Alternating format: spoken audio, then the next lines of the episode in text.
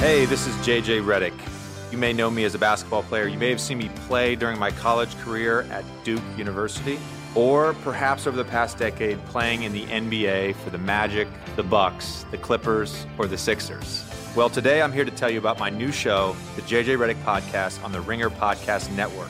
This is where you can find me interviewing athletes like my current teammate, Joel Embiid, as well as in depth conversations with celebrities like the Late Late Show host, James Corden. The very first episode goes live later this week, so make sure to subscribe to the JJ Redick Podcast wherever you get your podcasts.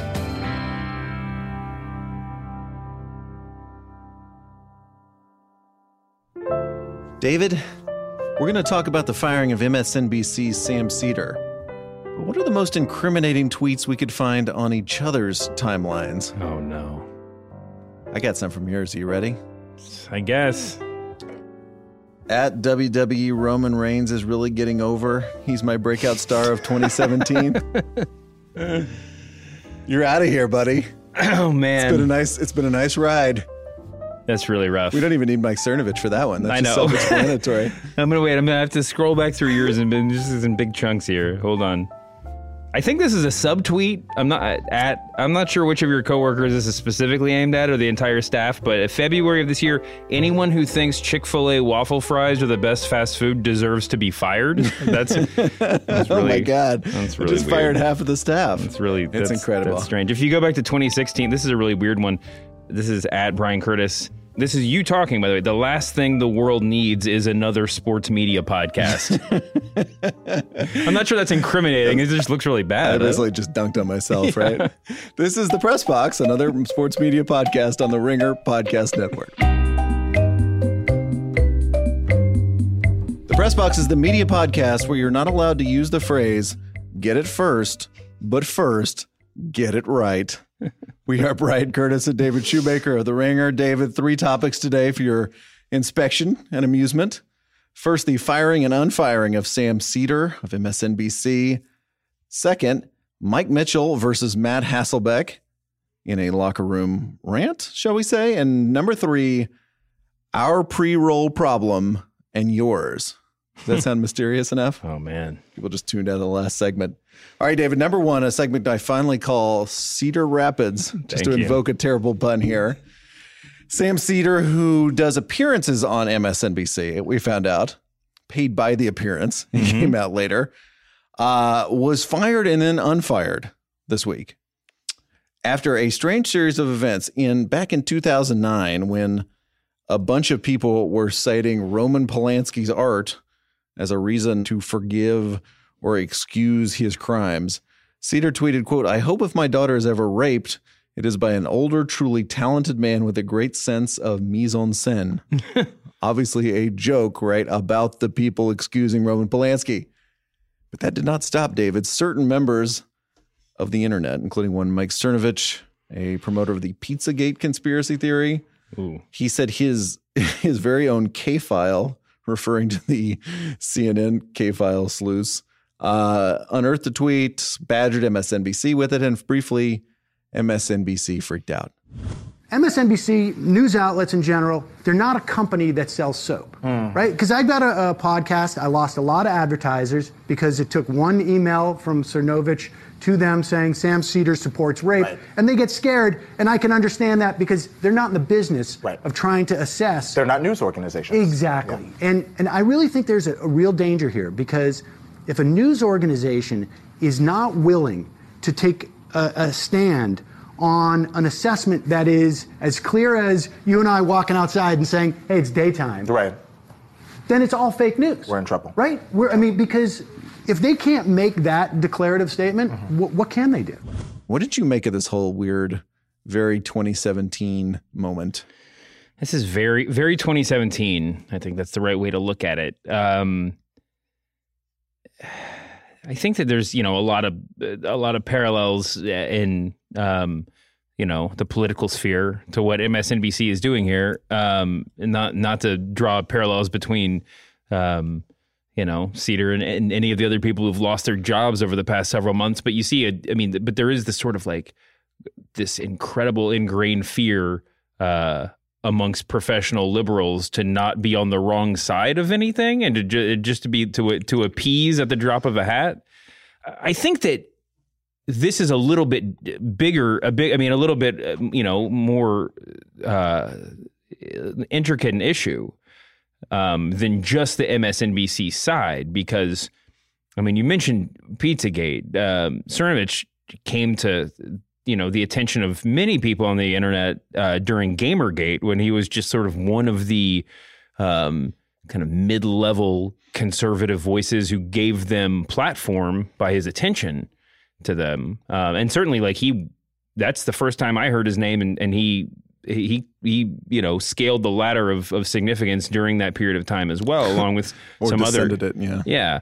Um, but that was sort of like you know even during during Gamergate. That's I mean they a similar a similar thing happened to Sam Biddle who used to write for who was writing for Gawker at the time, where they took his tweet that said "Bring back bullying" and just like deliberately, willfully misread it.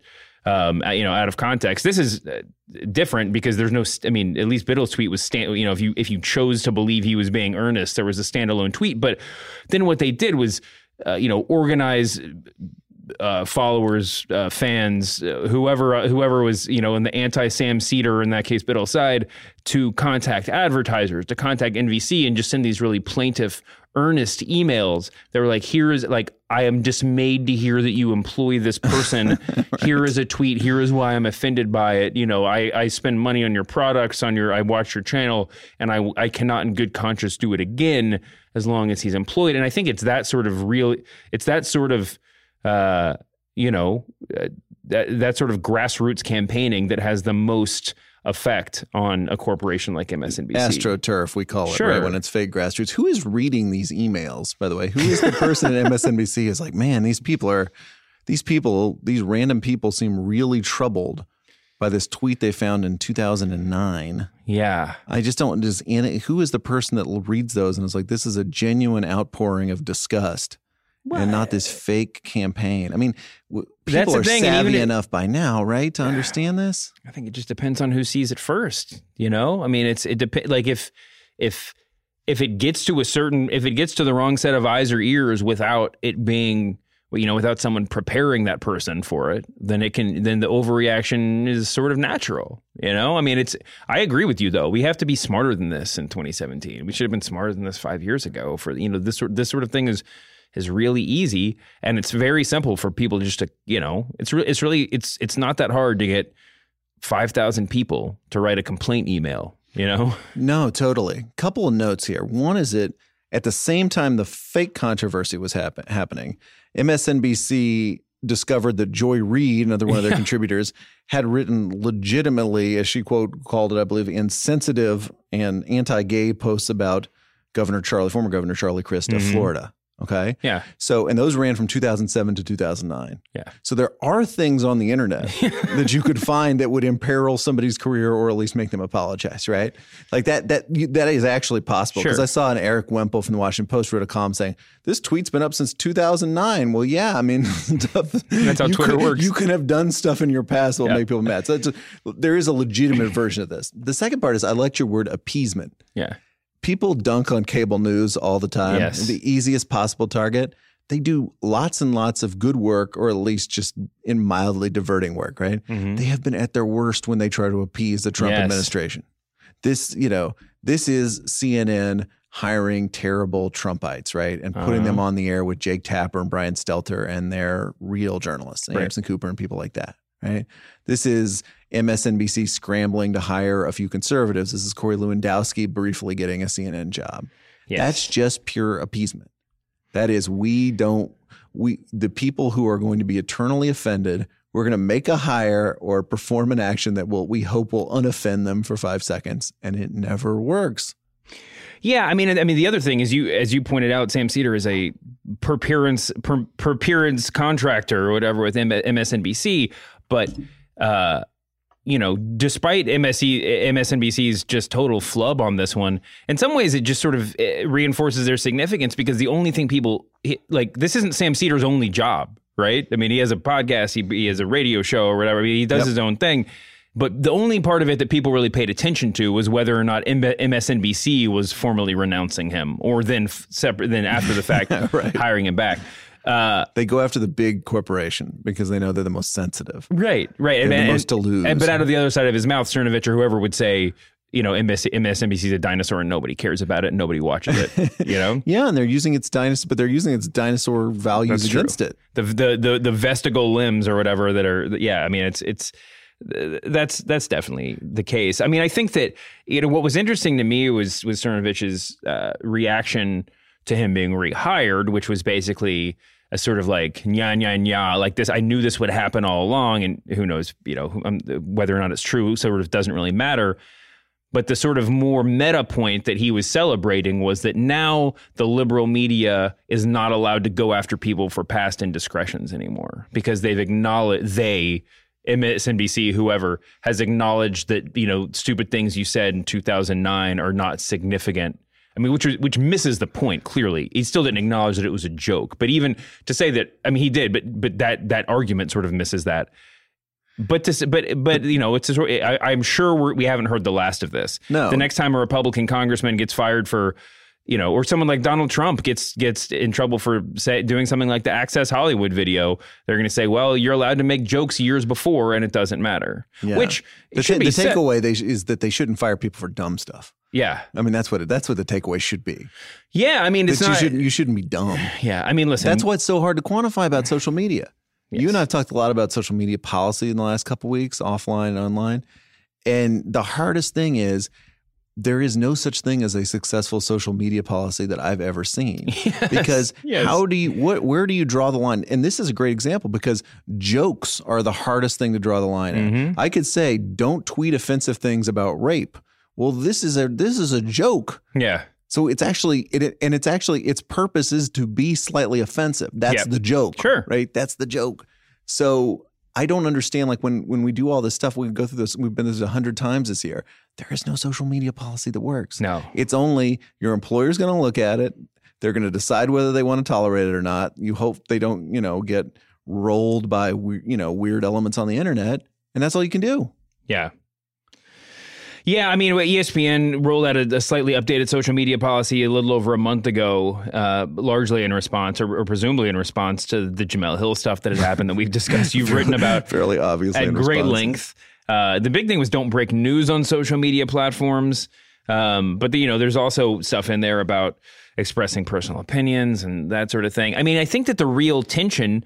What's with- an opinion? Yeah, I I mean, mean, that's yeah. another good. Well, like- the the real tension with social media policy is that you know if Twitter had magically existed 15 years ago, before all of these you know media institutions, the influ their their before their influence started waning, then yeah, it's obvious. Twitter is where you get to be where you get to be Bryan Curtis after hours. You know, it's a little bit of the little bit about off the clock. You can tweet with friends, you can make some jokes, you can do whatever. The problem is that Twitter, both because of its influence in media in general, but also because of its because of its ease of use, because of how simple it is to, like we were talking about with Jemele, much easier to screen grab a tweet than to actually watch your show, you know, Right. and, and, Oh, and take offense at anything there because of all that, Twitter is Twitter has a greater influence than the actual platforms that these people are, that journalists are writing for in many cases. Oh yeah, I Right? mean, what So- are you what are you more likely to see? Sam Seders tweets or MSNBC As someone who watches who watches, you know, a good bit of MSNBC, much more likely to see his tweets. You know, and, and even the old tweets that get recycled. You spend time on Twitter. That's the sort of thing that that pops up. It's just crazy. I mean, I think it all, but uh, this entire controversy could have been avoided had MSNBC just been like, "Yeah, we don't care." Like, yes, it's a it's a it's a joke in poor taste, or yeah, it said buzz off. but yes, but and, and or, or if you actually if you're actually offended by it, like put them in timeout. But you don't need to. I mean, but this seems like of all of these cases, the least it, the the time when it's least necessary to issue a public apology and to announce a formal firing. He's a contractor who appears occasionally. If you if if you're the president of MSNBC and this offends you to your core, then just send your coworkers an email not to put them on the shows for six months or something. You know, I mean, how it's not like it's that. Yeah, but that's they need they they think they need the public offering. That's, That's, what yes. Cernovich wants, and that's what MSNBC thinks they need to do. By the way, I always love with the social media stuff. This happened with Jemele. So Donald Trump is a white supremacist, right? The mm-hmm. first thing that so many useful, our, our friend Tommy Craggs likes to point out these people on Twitter uh, argue is they don't answer the question of is Donald Trump a white supremacist? The first question they ask is is this against the social media policy? As if that was the most important. Like why why is it up to us as media writers, as observers, as journalists, whatever, to enforce somebody else's social media policy that we don't agree with? It's not. I, I we don't care. I don't care. That doesn't doesn't matter to me what their tastes are, what rules they put out for their employees. Sure. All I care about is whether I, is whether I decide that it's that it's worth you know that it's I don't know if offensive. and Who cares if it's offensive? By the way, another revealing thing. Cernovich's quote was, "It's a bad look." And that's what they want to make it make it about rather than just say, "Damn, that's a bad tweet." Bad look and bad tweet is so revealing here. This is not real offense. Bad look means it's like fake offense, right? That's a good that that's not a good look. Yeah. That just means that you're offended on behalf of a hypothetical person who is offended Yeah. rather than actually offended. Sure. I mean, and it's and and you know, and one of the problems that, that everyone has in discussing this issue and, and other issues is, you know, when you discuss Mike Cernovich or any one of his ilk. I mean, if you actually the New York Times story from I think it was yesterday that the uh, you know the headline is uh, MSNBC re- uh, rehires contributor Sam Seder quote Sometimes you just get one wrong. I love that. Uh, but then right there in the related coverage sidebar is who is Mike Cernovich a guide?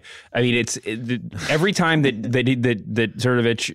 I mean, there's other people that fit the description, but every time he rears his head, there, you know, you deal with the questions of like, are you just giving him a platform that you know for someone who's a conspiracy theorist? And in his Mission accomplished. yeah, and, and and and specifically related to this case is there's you know no shortage of old Mike Cernovich tweets that are like deeply deeply offensive. You know, I mean, he kind of comes from this like men's rights activist background where he's like tweeting in defense of, I mean, like defending rapists and all. I mean, just there's like a lot of weird, a lot of stuff that you could drag up and, and people have.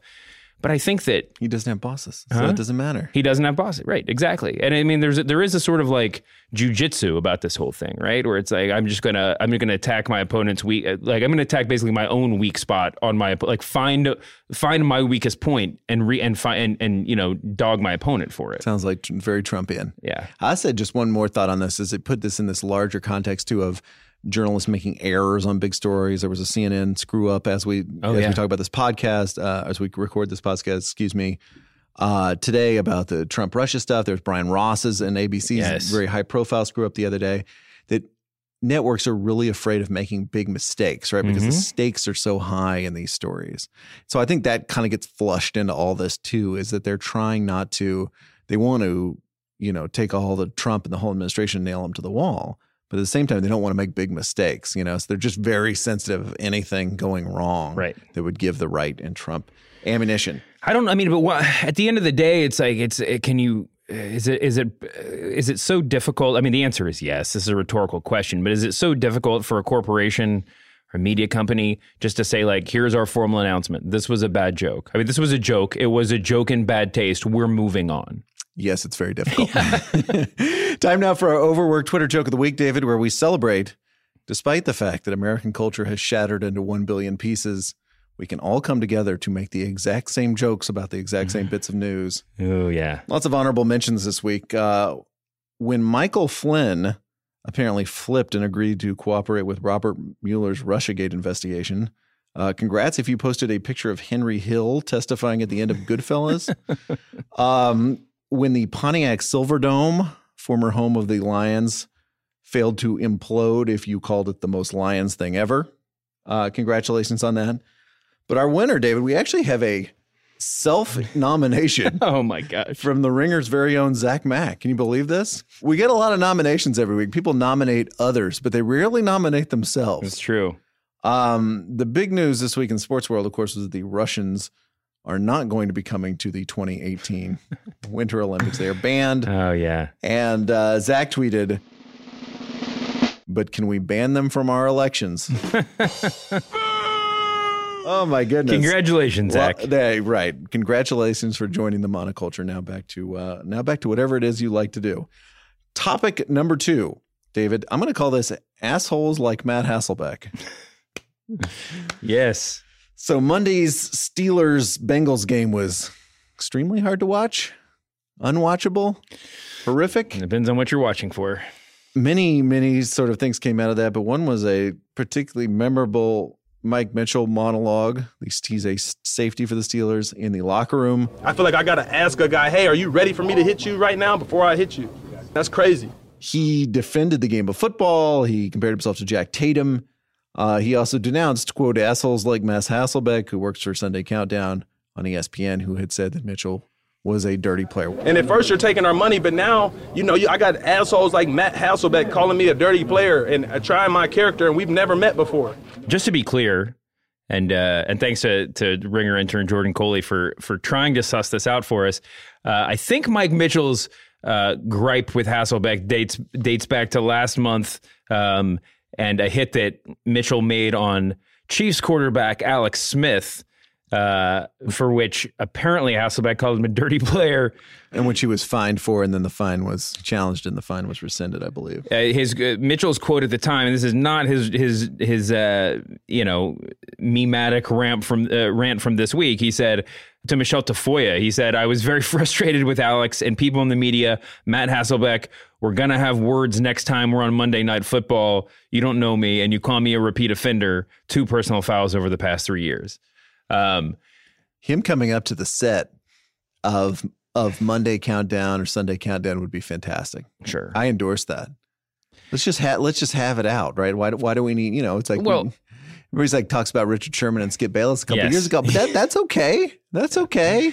I think that this is what the real allure I'm not of opposed to that. The, I mean, the real power of Mike Mitchell's of Mike Mitchell's uh, monologue um, one. I mean, one that he's like incredibly charismatic, and this was an, this couldn't have been wouldn't have been better if Aaron Sorkin had scripted it. You know, I mean, it's a very very good. He, he, was he he did a great job. It was really compelling. It was. Um, but I think that the real power of it is that you know assholes like Matt Hasselbeck is is like the easiest target in in professional sports and sports media right now. You know, a little bit. I mean, it has a lot to do with with what we've talked about many times before uh, the decline of ESPN, the the fact that ESPN is a perpetual target for anyone's sports grievance. Um, and then you know, just in general, it's like the talking head versus the athlete, and the sort of you know, and the sort of you know Donald Trump can you know, Donald Trump on the NFL sort of culture that we're living in right now. Yeah, I and I think I think it's sort of this it's sort of the moralizer moralizing talking mm-hmm. head, right?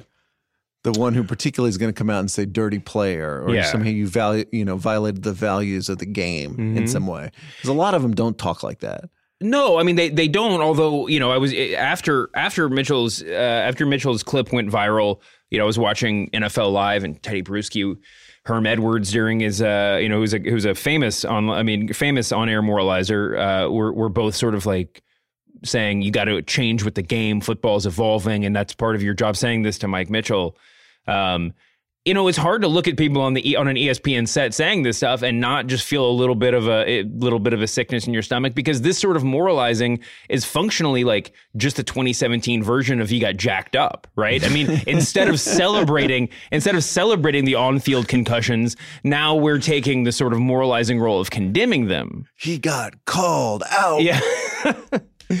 exactly. Um, yeah. You know, I it's it's a it's that's, a, that's a great point it's it's there. ESPN's an easy target, and in some ways, a very deserving one. But I think you know, as we've seen before in these situations, and you and I both talked about talked about this a little bit, is that the, you know the other villain here is clearly the NFL, and they're an easy target too. Yeah, I mean, if we, it's funny because to me, whenever we have an NFL argument, the hardest thing to parse out is that it's really there's a lot of right and wrong mixed in mm-hmm. to every pronouncement about the NFL. Yep. So I mean, from Mitchell's a couple of things that I took away that I one that I totally agree with is that why was Rob Gronkowski's clearly ridiculous after the whistle thing. Why did that merit the same penalty as things that happened in the course of a football game? Is one thing that he said, right? Mm-hmm. If I'm in the end zone and you know I'm trying to avoid a helmet, you know I'm trying to make a quick hit and it's a bang bang play, helmet to helmet happens. Why do I? Why does somebody like me get a one game suspension? And then Gronk, who's just trying to hurt somebody after a play's over, why does also he get a one game suspension? Why are these the same thing? Yeah. By the way, I'll quote his. This is Mitchell's tweet. So Gronk elbow drops a guy off the top rope like Dusty Rhodes. Shout out to the mask man. Yeah. And gets the same suspension as a guy getting a penalty making a football play. Totally right there. The but the other thing he said is he definitely went back to this argument we hear a lot from football players, and football fans, yes. which is football is a violent game. What are you going to do? Turn it into flag football. Mm-hmm. he mentioned Jack Tatum. Jack Tatum got in a collision with somebody and paralyzed them. Like Mhm. it was like he is the poster chi- poster man. I won't call him a, a child poster man for you know this old style of football that we've taken out of the game. And you know, or at least we've tried to legislate out of the game. Now, I understand he is making a larger point about how difficult this is, but after watching that Monday night game, if your point is sorry, football's violent, I don't. I don't know that that's a. I don't know that that's going to do it. You know, I don't know that that's a complete explanation. For That's- when players on the field were mm-hmm. visibly shocked and by what had happened. Yeah, when you talk about players needing to evolve, I think that the real the real evidence of a lack of evolution, and this is more of a like a you know emotional uh, meta sort of evolution. But in a game where Ryan Shazier is maybe paralyzed and and who and and maybe his career has been ended before our our eyes, to not register that you know maybe a little bit more delicacy is needed both on both as you play the rest of the game and as you deal with the, with the concept of you know uh, particular uh, potentially injurious hits afterwards now uh, that that's all fine i think that to me the really compelling i mean uh, to me the really compelling uh, case for the NFL's fault in this is just that these fine there's not there's no structure to how these punishments are meted out. And Schefter talked about this a little bit on on ESPN afterwards, where he said that targeting that you know the the the concept of targeting may be may be uh, up for specific review next season, like it is in college. If you if they can review that stuff and and and referees can hand out referees can hand out fines based on that. Um, but more than anything, it's the you know the need for what he called an infraction schedule for consistency. I think that that's. I mean, I we I feel like I discussed this in another context last week. But when you find yourself as a viewer, um, outraged, it's often because you just can't find a like a you you can't find a location to place a regular amount of rage or or, or, di- or discomfort. And in this case, we don't even know who broke the rules. Mike Mitchell was totally right about this. There's not there. This stuff should be spelled out, you know. And the fact that it's not makes it harder for us to wrap our mind around and, and easier to get just generally outraged about. Now, Do we think that spelling this out would be just like crafting a social media policy? Well, it- That it- ju- there's so much, you know, athletic movement on a field that just defies any kind of bright lines. it I th- I think that that's I think that that's exact I think that's right when we talk about in-game hits I I can see both I feel like I, I'm pretty pretty much down the middle on this issue but I still you know you watch things in slow motion and you clearly are seeing things that you can't see in real time and certainly and you're seeing things that don't exist you know I mean it's you can you can it's easy to to to watch a slow motion video and and and try to pinpoint the moment where the tackler's eyes went to the helmet instead of the ball or instead of the body but those things that happen so fast it's it's impossible to pin down i do think you can you can spell out things like if you do what rob gronkowski did you're gone for the season sure. Oh, you know yeah. if play if play is stopped and you attack someone that, you- to, that to me is the easiest one. well it's And it, it- should be bigger. It's easy, but again, in this same ESPN segment I keep mentioning, Herm Edwards most he he was he said we got to change the way we play. You got to change if if you're not going for the for the ball, if you're going for the body instead of the ball, then that's your fault and whatever. But he also said you got to protect star players because if star players are out, then people stop watching games, and that's when things get really sketchy, right? Uh, yeah, well, that but that just went to a weird, weird moral place. But when you but when you go but but that's but that's I mean in some ways that's what you need to do. If you say Rob Gronkowski, not it's not one game, it's going to be it's a six game suspension. Then maybe that'll affect the way that people play the game. Now, obviously, that's not between tackles or whatever. But yeah. And I don't know. I mean, it's. I I'm sure there's some Patriots fans. That, I mean, some some Patriots haters that would get mad, but it doesn't seem like the NFL. Does the NFL punish star players less? And the leading rusher is out for six games for domestic violence from last year, right? I mean, it's like, no, is that really the problem? no. I mean, and but but I think just you I know. think in a weird way that makes people madder. I think that what they but, but what the NFL at the end of the day really wants is the latitude to not suspend Rob Gronkowski if this happens in the playoffs. Not him in particular, but you do but on some level you do need to watch out for you know having teams at relative full strength when they're playing for a Super Bowl. And if you have a if you have a codified schedule for suspensions, then it you know it complicates that it complicates the marketing value of some of these games. Right. I mean, we saw a version of that in the World Series, right? Where Yuli Gur- Yeah. Gurriel makes this racist gesture in the dugout and they say, We're not going to suspend you during the World Series because this is too important, right? Yep. You can do your suspension next year. I'll make just one larger point before we move on about Uh-huh.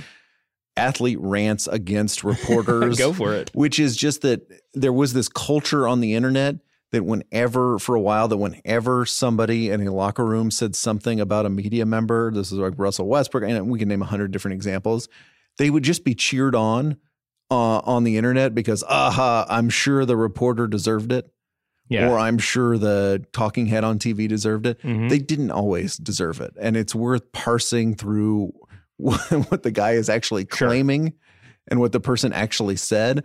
This is another thing I disagree with Mike Mitchell with. He said, This guy doesn't, Hasselbeck doesn't know me. He called me a dirty player, but he doesn't mm-hmm. know about all the money I give to charity and stuff like that. You can watch the games and make that conclusion. I'm sorry. That's just, you know, now Hasselbeck may not be right or may be wrong, but somebody can watch you on TV and come t- and make an argument about whether you're a dirty player or not. I don't. I don't think that's. I don't think that's out, out of the question. Vontae's perfect. Does he? Does, I don't know Vontae's Yeah. perfect. I've never talked to him. I don't know how much charity money he gives out. But come on, man. Come on, man. I agree with you. I think I would just say that part of the like again the lack of definitions in this whole thing is what really complicates the situation because you can call some because you're left having to call someone a dirty player because there's not a rubric for what you get for what they've actually done and what they actually are in any sort of like system of rules. That makes sense. You know, I mean, dirty play. I mean, dirty player is There's no misdemeanor. There's no felony. So you're left with some really broad term that could mean literally anything. And and and honestly, dirty player is one of those things that like it's a phrase that you can toss around with your friends with minimal significance, but it, it's a, it is the sort of phrase that you can if someone says it on ESPN, accuses someone of being a dirty player, you can understand how that person would take it much more personally than it was intended when it was said out loud. It's not exactly a term of art, but it's certainly a loaded phrase when it's used in the wrong context. Sure. To- totally. Totally. Maybe rather than dirty ball player, the thing you should do is say that was a dirty play. Rather, so pick out pick out the sin rather than making a broad statement about the guy. I'm the dirtiest player in the game. I know one thing win at all costs.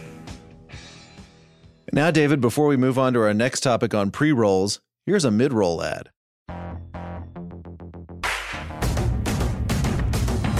Hello! Woo! I'm Mallory Rubin, deputy editor of TheRinger.com. Joining me today, now that he's finished gazing upon the Porzingod himself in his Care of Magical Creatures class, it's Ringer staff writer and your maester, Jason Concepcion. And we're here on urgent business. Is it urgent? It's urgent to tell you about Binge Mode Weekly, our triumphant return to our true home, our true Dragonstone, your earbuds. We are back! Yeah! On Binge Mode Weekly, Jason and I will be taking our trademark deep dive into the topics that are occupying our minds and hearts, the events of the moment. Love the scholarly expertise and accessibility of Binge Mode Game of Thrones? Then you'll love Binge Mode Weekly, where we'll touch on everything from our favorite books and movies To the shows that are obsessing us at a given moment. to the sporting events captivating us from week to week. Binge Mode Weekly starts this Thursday and every Thursday thereafter on the same feed as Binge Mode Game of Thrones. Ooh, Thursday. And Dun dun dun! give me that Hagrid sized drum roll. Stay tuned for Binge Mode Harry Potter in spring 2018. Accio Binge Mode! Protect Hedwig! Jason, I have some very distressing news for you.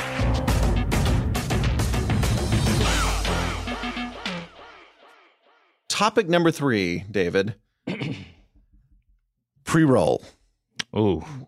Everybody just turned off the podcast. Now, this was a headline in Ad Age the other day. Facebook to lift longtime ban on pre roll ads. And you sent me a note and email.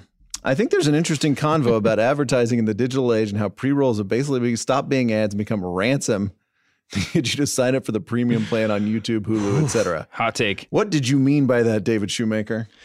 I mean, listen, it's not just it, it- that was one of many articles that we kind of all saw at the same time about, you know, uh, BuzzFeed not meeting their their their profit goals, Mashable being sold for a, you know a fraction of what they were valued at uh, just a short time ago. Um, lots of layoffs all over the media landscape. All this like failure to meet advertising numbers. Um, and now Facebook does this. I mean, there's there's two different things. I mean, there's many more than two different things, but there's that. There's the you know the monolith of of sponsored adver- advertising and advertorials is not panning out in the way that we thought it would. And the flips and the other half, we have Facebook now allowing pre-roll ads, which goes against the very soul. I mean, everybody says this about Facebook every time they change anything, but of just being able to scroll through your timeline and watch a video, you know, watch five seconds of a video and then choose to move on or not. You know, I mean, that's how it's that's how the site, how the mobile app is constructed. Um, and and they're talking here, I think, more specifically about when they're doing Facebook television, sh- you know, television style shows. They're doing broadcasts. It's not just not the stuff in your timeline, but to still to still to, t- to take the the prohibition off that, it just opens up this larger question about like how are we subsidizing the internet in 2017? You know, how are we? How are any of us paying for what we do? Yeah, and I like how we have to be kind of sheepish about it. I was looking at the Hulu, you know, sign up today. So for eleven ninety nine a month, you get no commercials. I pay for that. For seven ninety nine, and for a special low price right now, five ninety nine, you get what is called quote limited commercials. Mm-hmm. But I love limited. Limited from what? Yeah. you know, limited from whatever Hulu decided to give you. Yeah. Limited versus what you see on television normally. Mm-hmm. I mean, it's just I love the you know the language of that is very funny to me. I mean, it's funny. It's funny how angry ads make people now. Because I feel like you That's and I, it. I don't want to always pull out the young, the old guy card on this podcast. Oh, but we got it. You why not? it. Why not? But that's our lane. Remember how passively and mostly happily we used to watch advertising on TV? Yeah. I mean, I still can impress my wife by how many jingles I can sing Oh, from yeah. from the eighties. Mm-hmm. Even like local Dallas Fort Worth mattress companies and stuff like that. Yes. Furniture stores. Bad car local car dealerships. car dealerships david mcdavid yeah absolutely the um but now it's gotten to this point where and i'm and i'm you and i are probably one of them you just get really pissed off Oh yeah. when you see a commercial just furiously angry Yeah. I mean, and, and, was we're in journalism we understand that to fund this you have to put up with a certain level of of advertising Oh yeah, Or there's absolutely true. nothing. I mean, listen, I did like I said, I subscribed to Hulu Premium. I was Hulu free initially, and you just had to watch the ads, and they've changed. I don't even remember how it worked, but um, I used to subscribe to the to the seven ninety nine plan, um, and then as the ad volume increased, you know, at first, and this is not just a Hulu problem. This is how online video works. It was the same ads over and over again, and more than anything, they were just sort of they just sort of placeholder ads for like just so they could show future advertisers like this is where your ad would go when like the 13th Chevrolet ad is running, you know, like this is, you know, and and sometimes back in the old tech days, this is why I mean why people are mad is cuz eh, uh, partly because technology is bad, right? You go on some streaming platforms and you just get caught in a loop of advertising like the same commercial plays over and over again. That's the worst. You got to see it the fourth reboot. You got to reload the page and then, you know, and then you and then you have to rewatch the show if it's something, you know, they don't let you skip ahead something that's old internet too. But I would watch I would watch these commercials, but then as the volume increased, I was just like, you know what, I'm here for this is I basically go, you know, at, at that point was watching Hulu for work purposes. I would watch watch Monday Night Raw the next day. It was easier than setting my DVR. I could watch it on my phone, you know, whatever. So it was worth the extra couple of bucks. And it's a pleasure to watch all that stuff without commercials. You know, it's a and it it's it makes it really easy, but you start to view the commercials. This is what I texted you as a sort of like ransom. You know, I mean when they're when when every when half of the ads that you see on on YouTube are trying to get you to sign up for YouTube Premium or whatever they call it. You know, when they like when they when they really really push this stuff at you, then it is sort of infuriating and I wonder if some people just like toggle away, go to a go to a uh, you know a different a different website, um, or if they all just eventually succumb like I do, you know, or borrow a friend's login, whatever. um, not but, you're endorsing that you know, one of the things that came up, and this is, I'm going to kind of zoom out a little bit, but one of the things that came up in the pieces about BuzzFeed and Mashable and all the various websites that aren't hitting their their ad goals is that a lot of advertisers are going instead of going to to websites, they're just going straight to Google and Facebook. Like that's where all the that's where all this ad money is being invested now. And it makes sense. You know, why would you give money to, you know, whatever, bryancurtis.com to for to advertise when they're just going to be advertising on Facebook anyway? Just give the money to Facebook, you know. Um and I think that that's part of the that's part of how YouTube and, and Hulu and Netflix they all kind of have us wrapped around their fingers, right? Because they're we're getting to a point where all these websites are sort of monopolies, and everybody that doesn't have the absolute power of a Facebook is struggling to figure out what our revenue structure is going to be. Absolutely. By the way, related, remember the first time you heard a podcast host read an ad? Yeah. How jolting that was? Yeah. Remember when it was yeah, Like, oh, wait, we're all commercial pitchmen now? I think it was the first time where, despite you know audio not being a new, I mean, audio is not new. Podcasting was a very new thing for a while. I think that was the first moment where I realized that we're just doing radio, right? I mean, it's like, Like where have I heard this before? radio. Oh, Howard Stern, we're doing live reads, you know, or not even Mhm. live. It's not live, doing ad reads. To realize that the same calculus applies to podcasting on, from an advertising side as it did to radio hundred years ago, and you know up until the present day, yeah, is a little bit jarring. That was incredibly jarring for me because it was usually a writer that I really liked. Mm-hmm. And all of a sudden I was like, oh my God, you know, this is this is the new price, right? It's that you get to read it. But weirdly, I think we don't we don't hate those ads, right? Because someone you like is is saying the ad. We tolerate them a little more than you would random Ford truck commercial stuck on the front Stuck- or in the middle of a video. Well, the biggest, I mean, the difference on podcasts, to be frank, is that you can fast forward through them. Yeah, I guess that's true. They're not stuck. I mean, listen, I think I, when- I weirdly wind up listening to most of the ads. yeah, because you're doing something else. Your hands aren't free, or you just don't care enough. You know it'll be over soon. But if man, if that if the Apple Podcast app and, and obviously they have competition in that field, but if the if if if podcast apps start making commercials unskippable, then the world will come crumbling down. Like people will be so outraged by that. You think they'll be mad at us? I don't know. The unavoidable commercial or advertisement um, is such. It feels like such a dinosaur now, and forever.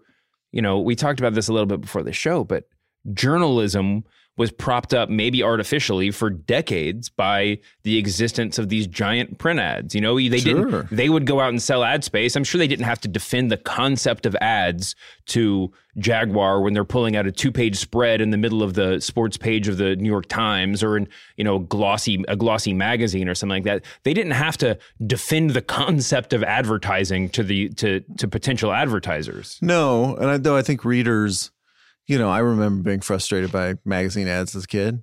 Sure. You know, on those big fat Sunday papers, which now God to have a big fat Sunday paper again, but they were just full of ads. I remember like, eh, okay, okay, okay. You know, Yeah. flipping through it or whatever. And certainly in the two in the you know first part of the 2000s when uh, when you would start counting when you could jokingly count pages in the latest issue of ESPN the magazine or whatever it was and realize that it's fully half full color ads. Yeah. Um, and it's not just days. that magazine that happened with, the, with a lot of places. You know, you pick up a copy of whatever Vanity Fair. There's a whole lot of pa- there's a whole lot of full page ads in there. It's weird because those things are sold with the expectation that pe- most people are just going to flip past them. Mm-hmm. You know, but uh, I got this cache of vintage Sports Illustrated the other day at a Mm-hmm. used bookstore. First of all, it's incredible just the visions of masculinity they were selling. Oh, this is like circa 88, 80, Uh-huh. 89.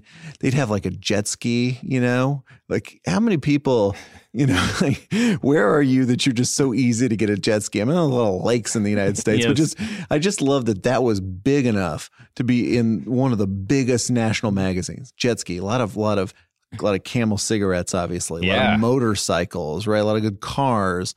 Um, there was some boating, a lot of boating kind of stuff. You know, it was a Mm-hmm. real, it was a real man's man kind of vision of advertising. Yeah, it's also. I mean, it's all aspirational. I think that's where the, that's where the the jet ski thing comes from. To eventually get to the point where you can get that place on the lake and ride your jet ski around or Someday, whatever. David, someday we'll have our own Yeah, jet or even skis. in this, even in the cigarette ads, it's not just you know no, you don't aspire to be a smoker, but you maybe you aspire to be that guy in the ad, you know, or to drive that Man? yeah to drive that car to to have that motorcycle.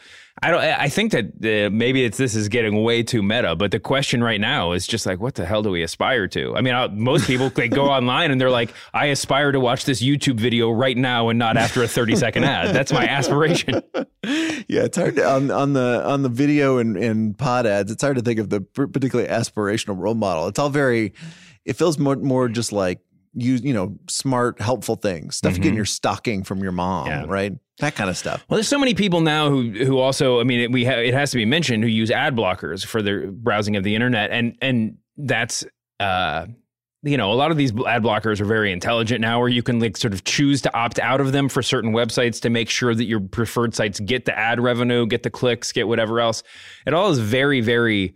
Uh, I, don't know. It's just like it's it's a very it's a very weird point of view for the way that we that we engage with content that we like now. That we like we want the content, we don't want to subsidize it, and it's it's a sort of postmodern just I don't know, just uh, uh, entitlement that it's a it's a, and we all we're all guilty. I'm not trying to you know point any fingers, but it is very strange, and we all know that feeling that when a new advert uh, like a you know a site that you're not used to having a bunch of invasive ads that you click on it, it has the the full page overlay of the homepage. You know, we're like.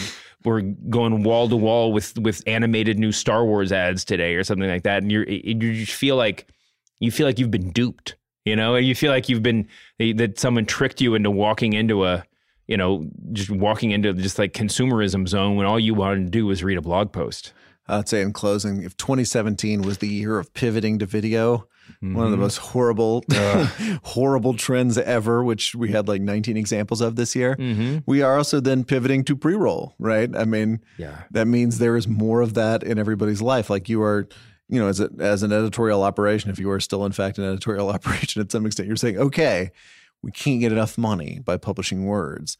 So we're going to pivot towards these things. Yeah. These pre-roll ads, right, that you're talking about. Mm-hmm. And that's that has weirdly become an end game in journalism. You know, again, I use the word journalism advisedly, yeah. but that is like the end game is we need the money. That's where the money is.